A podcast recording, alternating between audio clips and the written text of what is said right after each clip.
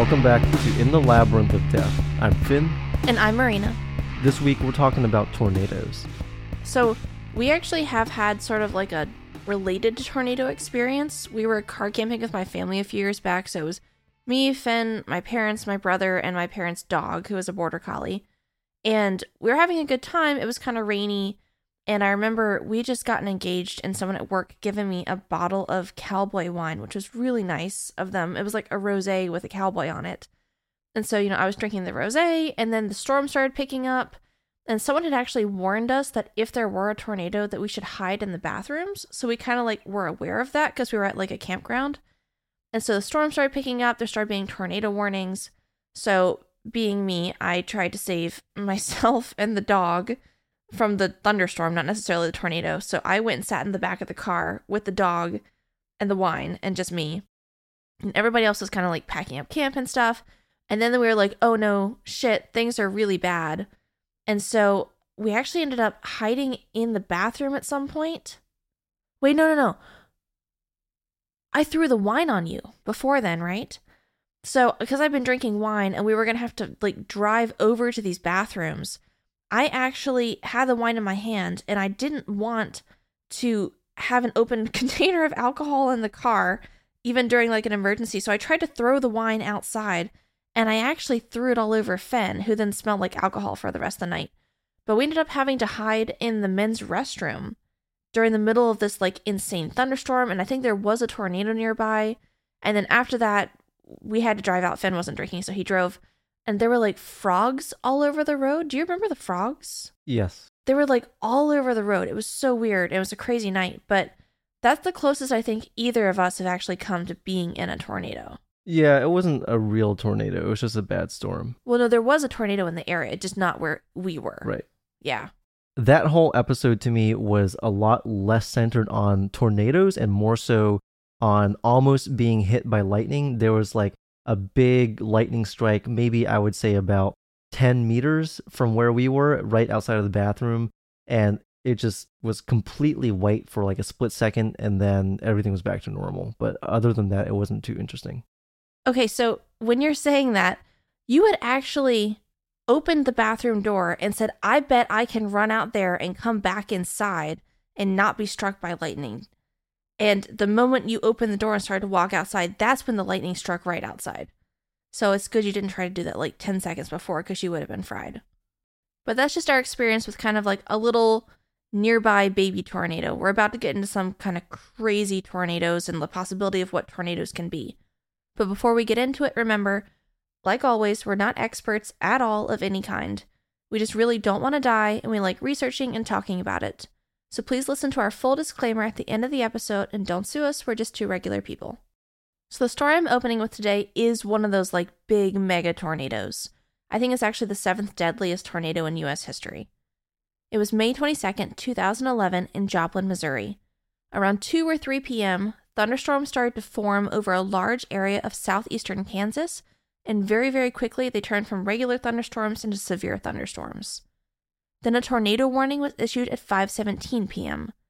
At 5:34, so like 17 minutes later, the tornado actually touched down. Now when it first touched down, it started as an F1 and then built in strength and violence over the next few minutes. By 5:38, only 4 minutes after it first touched down, the tornado had reached F4 strength. It then built to an F5, which means winds above 200 miles per hour and it maintained that as it continued its path of destruction through Joplin. And honestly, just saying like it's 200 miles per hour, it feels like a major understatement, even though that's an insane number. One thing that really struck me when I was researching this, you know those like concrete bars and parking spaces that like your tires will bump into so you don't go too far? And they're stuck on the ground with actual rebar like bound into the earth. It actually ripped those out of parking lots and through the whole concrete structures like they were like fucking javelins. It was insane. It destroyed a big part of the local high school. A nursing home was totally flattened. It took out a Walmart, a Home Depot, the hospital, the St. John's Medical Center they had there, and over 4,000 homes were totally flattened. And a local bank was also flattened, and you can actually see pictures of this. It left only the safety deposit box standing. So, like the little like concrete box, that was the only part of the bank left, which is just crazy.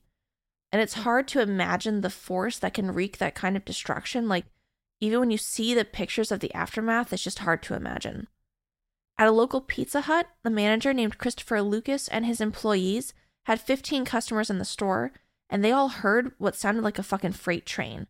But according to people who survived, you couldn't actually see the tornado's funnel or like the tornado itself because they were right in the middle of it and it was so fucking huge.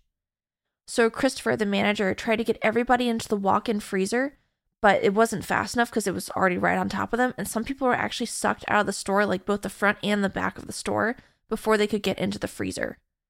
So Christopher, the manager, tied a bungee cord to the inside of the freezer door handle and he kind of wrapped that around his arm to keep the door shut. But then the door was ripped off by the tornado and he was sucked out and killed but he saved the rest of the people who were inside of the freezer by keeping the door closed that long. Can you explain how that setup worked? Like, how was he holding the door closed? It's kind of hard to visualize, but I actually saw a newsreel where there's another coworker and he actually saw him starting to get like sucked out and he tried to grab him, but he didn't have time and they found the door and the part of the bungee cord was still attached. So imagine you're in a walk in freezer, right? It doesn't lock from the inside, obviously. It's just got like a little handle on it. So basically, they usher everybody back into the freezer. The manager, Christopher, grabs a bungee cord as he's trying to close the door. So he wraps the bungee cord around the handle and then around himself because there was no way to keep the door closed otherwise. He was just trying to like basically lash it closed, but there was nowhere to attach it to inside. So he basically just had to like attach it to himself and just like fucking strong arm it to try to keep the door closed. This might be a really dumb and maybe even insensitive question, but could they not find something else to attach it to within that time, like something that was bolted to the ground? Or I, I don't think that there was time, and there may not have been anything. It's a fucking freezer, right? There's probably not much in there apart from like some shelves that probably aren't bolted down, but they didn't have time. I mean, if you think about the fact that they were trying to get people into the back, and before they could actually get them, Pizza Huts are fucking tiny, right? Before they could get them into the freezer, people had already been sucked out. They were in the fucking middle of it. So the fact that they were able to get anybody in there and get the door closed is impressive. Did they ever find where his body was? I'm I'm sure they did. They had to clean the whole town up. Okay. Yeah. I'd be curious to know how far away the door was from his body. I don't know. And I know that they were walking around where the Pizza Hut was and they saw the door, but they didn't get into any of that kind of grisly stuff. Because, I mean, his family still lives there. His girlfriend still lives there. He had two kids. She was pregnant with their third at the time. So I think it's just like they don't want to touch that kind of thing. I want to go back to your point before about how high these wind speeds were. And is 200 miles an hour like average or is it on the higher side? Because you said it was F4 to F5. That's about as high as it gets. I, I think somewhere the, like the highest ever was like 318. I'll talk about that later. But yeah, that's like basically on the scale of like one to five, it's about as bad as it gets. And honestly, weird shit happens. Also in Joplin, there were accounts that they found like two by fours, like fucking wood, like impaled in concrete sidewalks just because it's going so fucking fast that all kinds of weird stuff happens. Like lawn chairs were stuck in the outsides of buildings. Like when things go that fast, like all fucking bets are off. Like in- insane, impossible, surreal things can happen. And in Joplin, it wasn't just that it was 200 miles per hour, which is insane. For a while, it was three quarters of a mile wide and it was moving about 15 to 30 miles per hour and a local meteorologist later provided some context on what that actually means. So imagine you have an F5 tornado, so it's going 200 miles per hour and it's three quarters of a mile wide. If it's going slowly at that speed, 15 to 30 miles per hour, it could be over your actual home for two to three minutes. So I know like a lot of houses are built in areas where there's a lot of tornadoes and stuff, but no fucking house is going to survive that. There's no way. Like I know it also destroyed like some apartment buildings and like the fact that it destroyed a high school is crazy to me because that's where you go for storm shelters. So that's why it's so important to get like we're going to talk about later, get to those inside rooms, get to those basements, anything that's safe. So just keep that in mind. And experts actually say that it was actually maybe not even three quarters of a mile, maybe up to a whole mile wide at its worst. It take you fucking 10 minutes to run the length of this thing. It's crazy. Or at least it would take me 10 minutes if I'm lucky. So it traveled a total of 22 miles and experts say that it lasted 38 minutes. 158 people died directly as a result of the tornado, and another eight died indirectly. Nearly 1,200 people were injured. And just to give even more context, so when people hear, oh, a tornado in your area that's around your house for only two to three minutes, that might not sound like a lot, but I defy people right now get on the ground, hold a plank for three minutes straight, like a perfect flat plank. You're going to be shaking by probably 40 seconds in, most people. Three minutes for something to go over your house at 200 plus miles an hour is absurd. So let's talk about tornadoes in general. So I learned this today and I feel like an idiot, but a tornado can only happen when there's a thunderstorm. They can't just come out of nowhere. And according to NOAA, quote, tornadoes come from the energy released in a thunderstorm, end quote. So just imagine all of the energy present in a thunderstorm, and a small part of that becomes a tornado in certain circumstances. And what actually happens, meteorologically speaking, is if you have that thunderstorm and you imagine like a swirling funnel of air, it's going to descend from the thunderstorm. And that's basically what a tornado is. And interestingly, if it's just wind, the tornado is invisible, which is obvious until you think about it, or obvious unless you think about it. Um, so what you're going to actually see in the tornado is going to be stuff like water vapor, dust, debris that's going to get picked up as the wind swirls. And like I was saying earlier, the winds that hit Joplin were about 200 miles per hour. I think the fastest that's ever recorded was like 318 or something crazy like that. And obviously, that would be an F5 tornado. And I'll get into classifications a little bit later. So, tornadoes normally travel. So, imagine not like the spinning part of the tornado, but the tornado moving along the ground at 10 to 20 miles per hour. But they can go up to 60 miles per hour, which is just fucking crazy. And it's also possible for them to stand still in one place probably not the whole time they exist, but they can kind of pause. They might touch down somewhere else. They kind of look like if you look at these neighborhoods that get destroyed, sometimes it looks like they fucking skip houses. So it's just their behavior is kind of like weird and unpredictable and just extremely powerful. And when I was thinking about this, I think it was Twister. I could be making this up. It could be an old adage, but I think it was Twister. I have to rewatch it. And there was this thing where it's like, oh, if you see the tornado and it looks like it's standing still, it's probably coming towards you. That's probably true, my guess, if it's far away. But it's also possible that it's literally standing still, which I didn't know before today. So I don't know if it's 100% true that if it's standing still, it's coming towards you, but if you're close enough to see that, you should probably act as if it's coming towards you anyway. So, do tornadoes literally suck things up, or is it just because there happens to be a bunch of things swirling that it looks like things are being pulled up?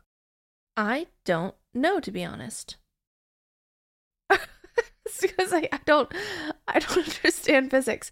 I actually spent a while trying to understand how tornadoes work, and I really still don't. Like I can visualize the clouds, I can visualize the funnel coming down, and I'm going to talk a little bit about like how you can look at cloud formations in a thunderstorm and know if a tornado is likely. Like some of those things, but some of the parts of the clouds were too complicated. And so I just completely ignored them. So we're going to talk about the stuff that I can understand later. So in terms of like the actual physics of is it going to suck it up or just like throw it around? I I really just don't know. All right, so we just found documentation. It is going to basically as it passes over, it is going to lift an item debris or like a person or whatever into the tornado towards the vortex and then it will be spun out of the tornado.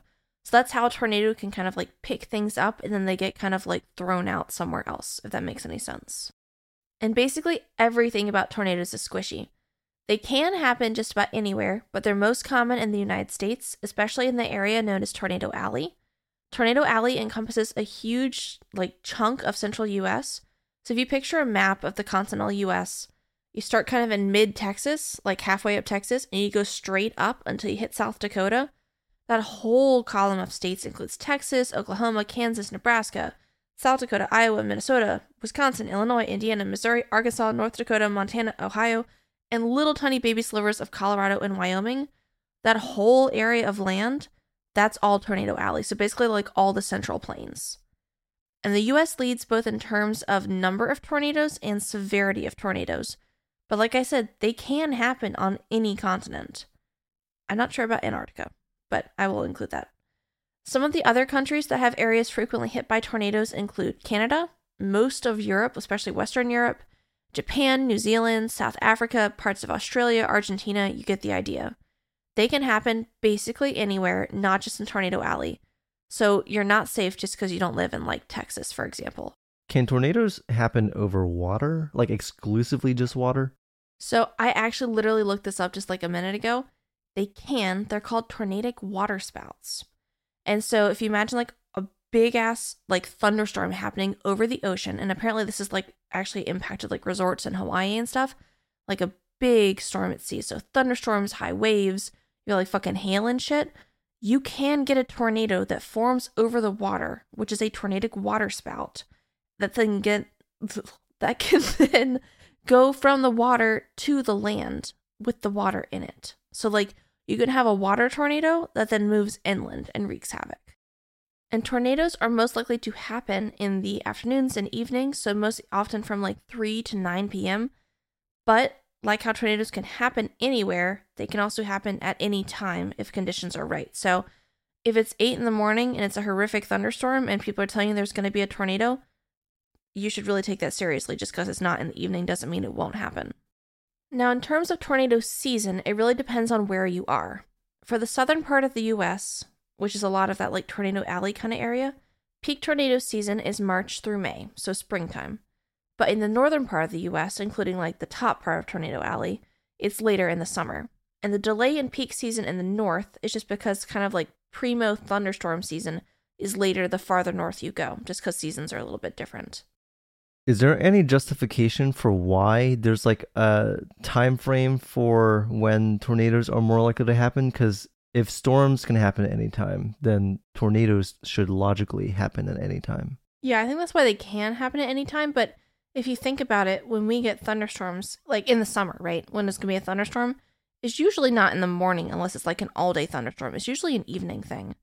And I don't know what it is about like weather and meteorology that makes that true. But at least in our experience, think about like those summers where it's like it's decent in the morning and then you get like the evening thunderstorm and you can get like multiple days of that happening. I'm not sure why though. I don't think that's true. I actually think about morning thunderstorms that last all day more. I'm not saying I'm saying yeah, there's all day thunderstorms Right. that might start in the morning, but if you're going to have just a thunderstorm, chances are it's going to be in the afternoon or the evening. I don't know if I believe that. I'm going to look it up. All right, I found a quote. This is an actual pamphlet from the National Weather Service, so weather.gov, it's legit. When are thunderstorms most likely? So here's the quote Thunderstorms are most likely to happen in the spring and summer months, okay, and during the afternoon and evening hours, but can occur year round and at all hours, end quote. They go on to specify later on that in like the southeast and western states, most thunderstorms occur during the afternoon but that during uh, the late afternoon and at night is when they happen in plain states. So to summarize, because in those plain states, which is also where Tornado Alley is, because thunderstorms happen more in the evening and afternoon, that's why tornadoes will happen more likely in the evening and afternoon. Yep, but because they can happen at any time, so too can tornadoes if the right thunderstorm happens. All right, and I promised earlier that I was going to talk about the different levels and categorizations of tornadoes. So the levels of tornadoes badness are basically broken down by wind speed. So you start at F0, which is just a gale tornado where the wind speed is 40 to 72 miles per hour, goes up to an F1, and so the miles per hour go up to 112. F2 goes up to 157, which seems really high for just an F3. Wait a minute. These were adjusted. Okay, because these numbers, so Joplin was an F5, right? At over 200 miles per hour. But I think I was reading that Joplin, they actually had to, they adjusted the scale after Joplin. So I think this is the adjusted Fujita scale. It's not the original. Anyway, so this is the most current one that exists.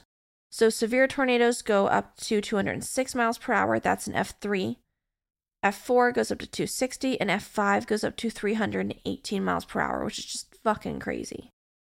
Okay, so this is where I got confused. I just tried to figure this out. So there's the Fujita scale, which is like the original one when you're talking about like an F5 or whatever. And so there is also something called the enhanced Fujita scale, which is the EF scale. So when we're saying that like the thing that hit Joplin, that big tornado that was over 200 miles per hour was an F5, that was actually an EF5. So the enhanced Fujita scale. Basically, it's the same kind of thing where you're categorizing tornadoes based on wind speed. They just slice it a little bit differently. So when you hear EF5, that just means over 200. So it's basically 200 up to 318 plus, anything is an EF5. But if you're just looking at the regular Fujita scale and they're just Fs, then it just kind of breaks the gradation down a little bit more. So that something that is 200 miles per hour would be an F3, and then an F4 goes up to 260, and an F5 goes up to 318. So just when you're listening to like what the scale of a tornado is, it's just a little bit confusing. Just pay attention to whether they're saying F and the number or EF and the number, because that confused me until like right at this moment. I thought that it was the same scale, and it's just that it's the same scale, but there's different versions, and the way they slice it is just different. But whichever way you slice it, it's going to be the debris that's going to kill you. So it's not going to be the wind or anything like that. Chances are it's going to be flying debris that's probably going to impale you or clobber you. Now, about every year, there's 800 to 1,200 tornadoes in the US alone. An average of 80 people are killed, but again, you get those kind of like freak tornadoes where a bunch of people die sometimes. And about 1,500 people are injured by tornadoes every year. So you're more likely to be injured than killed, but either one sucks. So, what should you do if you're about to be in a tornado? So, before the tornado, one thing you can do is know the difference between a watch and a warning. So, a watch means that a tornado is possible in your area, whereas a warning is more severe, and that means that a tornado has been sighted by a human or it's been seen on a Doppler. So, warning means there is a tornado, watch means there could be a tornado. And I found this really interesting, but if you're into storm watching or you're just curious, there are certain cloud patterns during thunderstorms that can indicate that a tornado is possible. I'm not going to go into all of them because there's actually a bunch of them, but I'll share a few that were just easy for me to understand. So I'll see if I can post a graphic about this, but basically imagine like looking at like the plains. So you've got like the ground and then like the sky and thunderclouds up in the sky. If you see light and dark striations towards the bottom of the cloud, that could indicate strong rotating forces in the wind. So, kind of like a stripy kind of thing going on. Now, still visualizing kind of like the ground and the sky with the big thunderstorm cloud up there. Part of this big storm cloud is going to have precipitation and part isn't. So, in the part without precipitation, so the part without any rain falling, you can sometimes get something called a wall cloud. It's basically part of the cloud that hangs down below the main area, and that might be rotating. So, if you see one, it's possible that that thing called the wall cloud is going to hang around for 10 to 20 minutes before the formation of an actual tornado. So it can be kind of a precursor, but it doesn't necessarily mean that a tornado will happen. It's just a good indication. Generally speaking, though, dark, low hanging clouds are going to be potentially bad, meaning that they could kind of portend that a tornado could happen. Large hail is also bad, like obviously unto itself, large hail is destructive and dangerous, but it could also indicate that a tornado may be about to happen. And if you hear a freight train, chances are it's not a train, it's a tornado in these situations, unless you live next to a railroad, in which case all bets are off. But if you see any of these things like the big hail, you know, like the crazy clouds that start dropping, you should be aware that a tornado could happen, just that it may not necessarily happen. Now, to me, as somebody who also is not super into meteorology, I feel like a lot of these signs are pretty typical for just bad weather in general. So, is it possible to pick out one specific thing that indicates this is definitely going to be a tornado, or could it just end up being like normal routine weather? There is no specific thing. So, even the prediction of tornadoes is not like a fully concrete science yet. Like, they know a lot more about it than they used to, but there is nothing you can look at in the clouds and be like, yep, that's going to be a tornado, or like, hey, the sky's like that bottle green, like it's gonna be a tornado. Like, you can't know that because it basically has to have like all these conditions, and a tornado could happen or it couldn't. So, the one thing I did see talked about most often was that wall cloud. Imagine like the flat bottom part of a thunderstorm and then like a little part jutting out from the bottom of it. That's the wall cloud. And so people talked about seeing that and then seeing a tornado or sometimes seeing the wall cloud and no tornado but there seems to be an expectation in people's heads that when you see the wall cloud, that conditions are right for a tornado to potentially happen. So there are things that you can do to prepare in advance, and one of those is know where you're going to shelter. And I've read a story about this a while ago and I couldn't find it just now, but basically if you have extras and it's reasonable for you to do so, you can store helmets in that area and that can actually help prevent serious head injuries in the event of a tornado. So basically, If you have old like bike helmets and stuff that aren't like damaged, but they're just kind of laying around in your garage and you're planning to go into your basement, maybe put the helmets in the basement. And I'll talk more about that in a little bit. But also make sure if you're able to in that area, have standard preparedness stuff in a waterproof container. So, like flashlights, extra batteries, phone charger, external battery, like a crank weather radio, over the counter prescription meds for you, your family, and your pets, food, clothes, important documents, all that stuff. And so, if you know you might be in an area that's going to be likely to get tornadoes, maybe just stash this in your tornado safe room so you don't have to go looking for it. Because when a tornado is going to hit, you don't have a ton of time to prepare. Something else that you should be sure to do is make sure your cell phone is able to receive alerts about possible tornadoes. It's one of those things they always say to turn it on, but certain alerts can't be turned off. And so just double check and make sure that either you're automatically going to get the tornado alerts or that you have it configured on. Also, if your town has a tornado siren, know what that sounds like.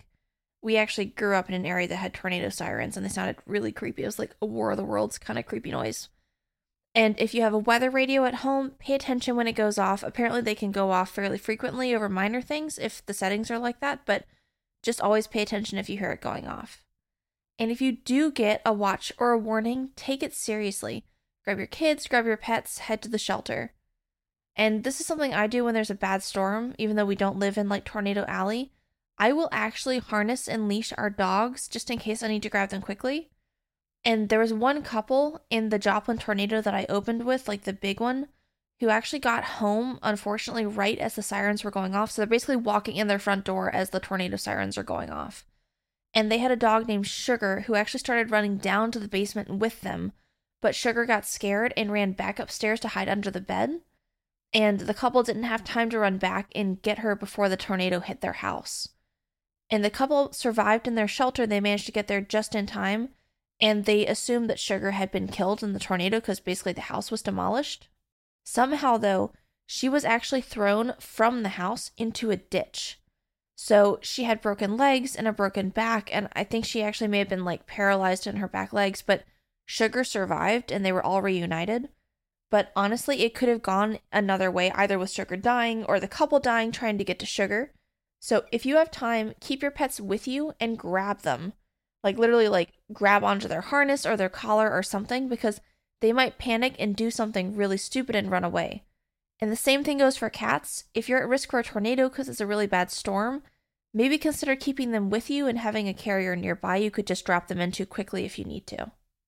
Now, during the actual tornado, it turns out you have a 70% chance that the whole tornado is only going to last 1 to 10 minutes and that it could just be a weak tornado.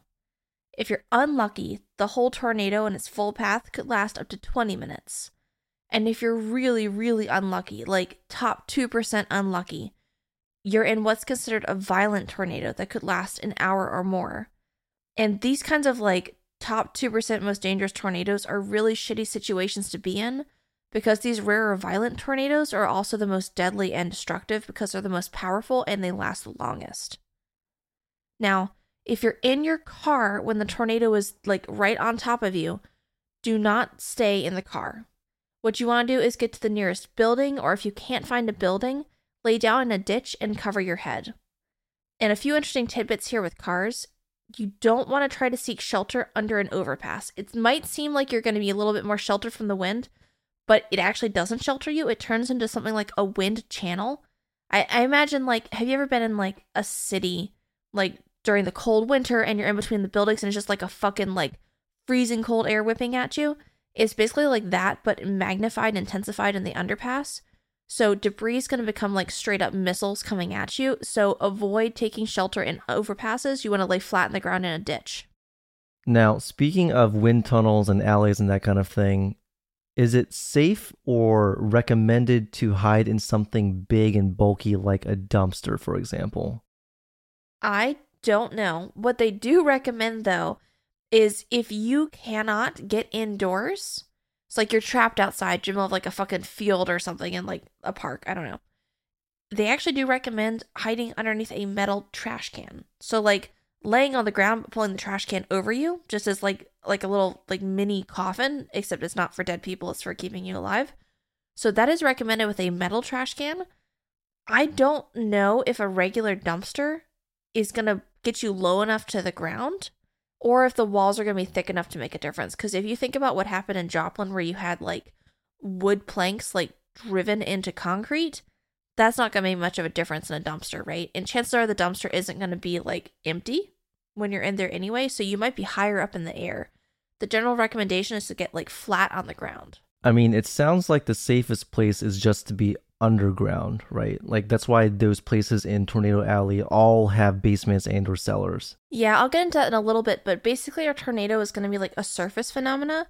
I did read that some tornadoes have dug into the earth a little bit, but only like three feet down, right? So if you're in your basement or you're in like a storm like shelter underneath the earth, you're a lot safer there than you would be above ground. Has anybody ever gone into like a manhole? I don't know, but I imagine that you could, right? Because you're still beneath the earth. I have seen that asphalt has been ripped up by tornadoes. So I don't know if your exit is going to be in the same condition as it was when you used it as an entrance. But you're probably still going to be alive though. I would assume so. I mean, when people thought like the fake test warning the nuke that was going to go off over Hawaii that was just a warning sign, sorry, a warning message, people put their kids in this like inside the sewers. Now, one thing though is you don't have a ton of time between the tornado siren going off and the tornado potentially hitting you. So if you're not already right next to like the manhole cover for the sewer entrance, you're better off finding a different shelter if you're near a building versus trying to go out there and hope you can pry it open and get yourself and your kids inside. Well, I mean, I'm thinking of the normal, quote unquote, normal, like sedentary job, right? Where you are probably on a computer or something and you are not like out and about. So you're in a building. Chances are, if you commute to work in America, for example, you are within, I would say, like 10 minutes of a manhole if you run. But otherwise, like you're in a building and probably not on the ground floor. So it's not a great place to be in a tornado. So I'm just trying to think like where is the safest place you could go if you're on like the third floor of a building, for example. You're going to want to go down to the bottom floor and you're going to want to go somewhere internal in that kind of a place. And there might actually be specific storm shelters marked. I've seen that in a lot of office buildings where they'll have like a sign, like especially like bathrooms because there's no windows to the outside, that like, hey, this is like the storm shelter room. So just know where those are in your building. Now, I know that in earthquakes, the safest place to be is in like the stairwell because that's usually the last thing standing in that kind of event. Is that true for tornadoes too?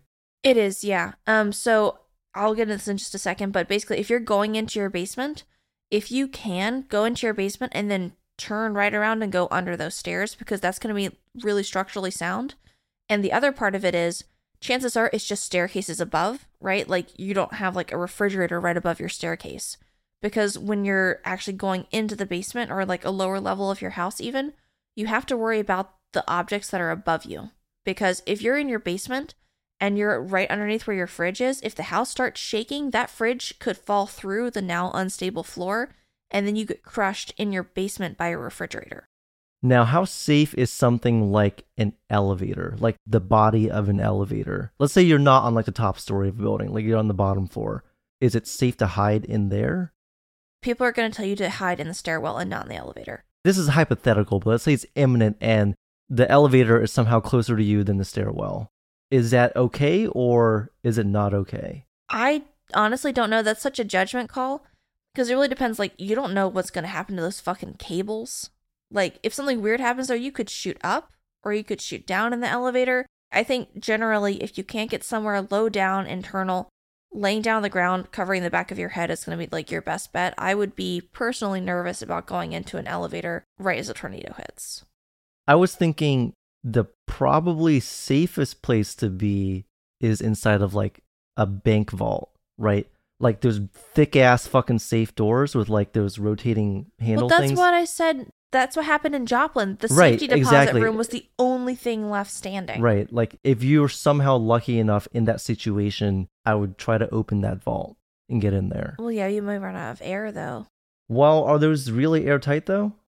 The movies would have me believe that we should do one, should an episode on like bank hostages and see how long you actually can survive in a bank vault. I doubt they're airtight. Well, we'll have to we'll have to look into it and see if we do that episode later on. But I don't know. And chances are you're not going to know the fucking spin vault password to get in anyway. So I would just say, generally, in most circumstances, you're going to want to go down as far as you can go and somewhere internal. And I'll, I'll talk about a few more of those details in just a second. Well, let's say that you're in some, I don't know, normal pedestrian place, like you're in like a restaurant. Where would you go then? Like the kitchen's probably not any safer than the main like room, the dining room. People often go into the walk-in freezer or into bathrooms. Right. Because they're going to be towards the back and uh, like away from like the front windows and the front door, all that glass and stuff. And they're going to be internal. So you want like an internal room without glass because you'll be a little bit more protected there versus just like the windows getting shattered and stuff flying in. But in those like F4, F5 tornadoes where like it's rubble in its wake, you're still fucked in that case, right?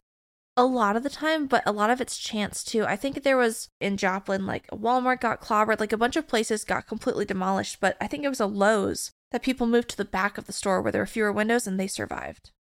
One last thing about cars that I didn't mention if you're in a car, a lot of places that I looked for advice said not to try to flee a tornado in a car. I would probably still try to do it, but it just depends on where you look I did find some reputable sources that do suggest driving away from the tornado if you're not directly in its path. Like, basically, if you can safely get away, then get away. And if you're to do that, try to move away from the tornado at a 90 degrees from the path that it's currently on. Now, to answer some of your questions, Fin, that you had about being in various like residential structures, if you're in a mobile home, honestly, what you want, especially if it's not tied down, you really just need to get the fuck out and try to seek shelter at like a storm shelter or the nearest structure.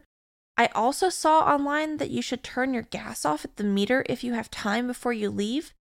I couldn't find a lot to corroborate that though, and if it's going to make you take longer to leave, if it's more than like half a second and it's not going to be safe to do it, just get out and make your safety be the primary goal.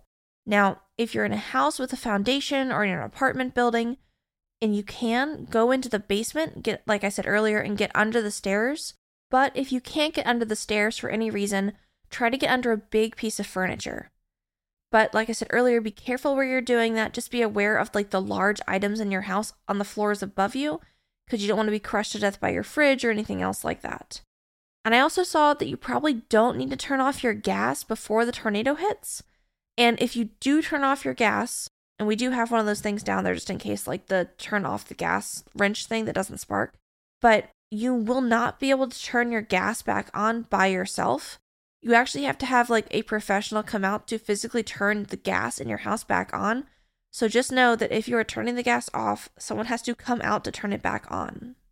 And if you don't have a basement, you want to get into an internal room with no windows and just hunker down. And remember, like I talked about earlier, if you've already decided where you're going to be sheltering in your home and you happen to have extra helmets or you just want to store your helmets there, in the middle of the tornado right as it's coming, if you have time, put those helmets on. But if you haven't already like mise en place your helmets being there, do not go looking for them. It is a waste of time. Remember, seconds like really, really count with tornadoes. So if you have the helmets right there, put them on. It's going to save your skull. If you don't have helmets, don't waste time looking for them. Just get down and cover your head. And if you're in a public building, one tip that I saw in a few places was to avoid buildings with high ceilings and like those big expansive roofs. Because that's not, I guess, not as structurally sound. I'm not sure. But basically, if you have a choice of like Walmart kind of building and a choice of like a smaller building, choose the smaller, lower building.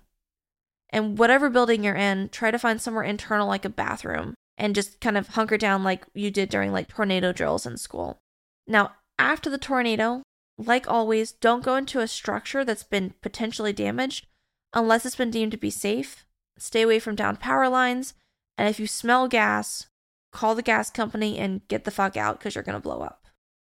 All right, so we do talk about movies where these things happen. So the two that most obviously came to my mind when I was thinking about researching tornadoes are Twister, which is a classic and that's not 100% accurate, but according to NOAA, it is based on like the real work of like legitimate people. So Twister's just awesome. It's a great movie. And then my real fucking all time favorite guilty pleasure movie, Day After Tomorrow, has like these like massive tornadoes. And I think it's like in San Francisco or something. It's been a while since I've seen it, sadly. But basically, like it like peels apart these like big like skyscraper buildings. It's it's completely ridiculous the whole thing, but That's not at all accurate, but it's a really fun movie. And there's actually, I think, basically every disaster movie has some kind of like tornado in it if it's a natural disaster. But anyway, those are the two that really came to mind for me. And I think I think that's all that I have for tornadoes.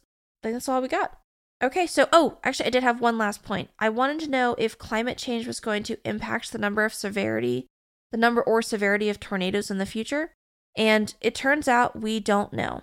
Apparently there's combated kind of forces happening. One thing that is happening, but they don't know if it's related to climate change or not, is that Tornado Alley is shifting kind of east. So you're seeing fewer tornadoes in traditional Tornado Alley in the United States, and it's moving more towards like Kentucky and Tennessee, and they're seeing increasing numbers. So whether that's a permanent change, whether it's related to climate change, we just don't know yet at this point. Uh, but it is possible that we will have more tornadoes later on, but not necessarily. It's just one of those things where they're going to have to wait and see because there are more chances for thunderstorms, but there's things that could neutralize the the conditions for a tornado happening also increasing. So we'll just have to wait and see. All right, and for realsies now, I think that's all we've got. So don't forget that we have a website in the labyrinth of death.com. If you'd like to get some stickers, you can go to in the labyrinth of death.com slash stickers. You can also reach us on Instagram at in the labyrinth of death. So, wherever you guys listen, go ahead and follow us and leave us a review. That really makes a whole world of difference, so we'd really appreciate it. Tune in next week for yet another new episode of In the Labyrinth of Death. In the meantime, send us your near misses with death or tornadoes to in the labyrinth of death at gmail.com. We'll see y'all next week. This podcast is researched and presented by enthusiasts, not experts, and is for entertainment purposes only. None of the content you have heard is meant to be taken as legal, medical, financial, survival, or any other kind of advice. Please consult with actual professionals.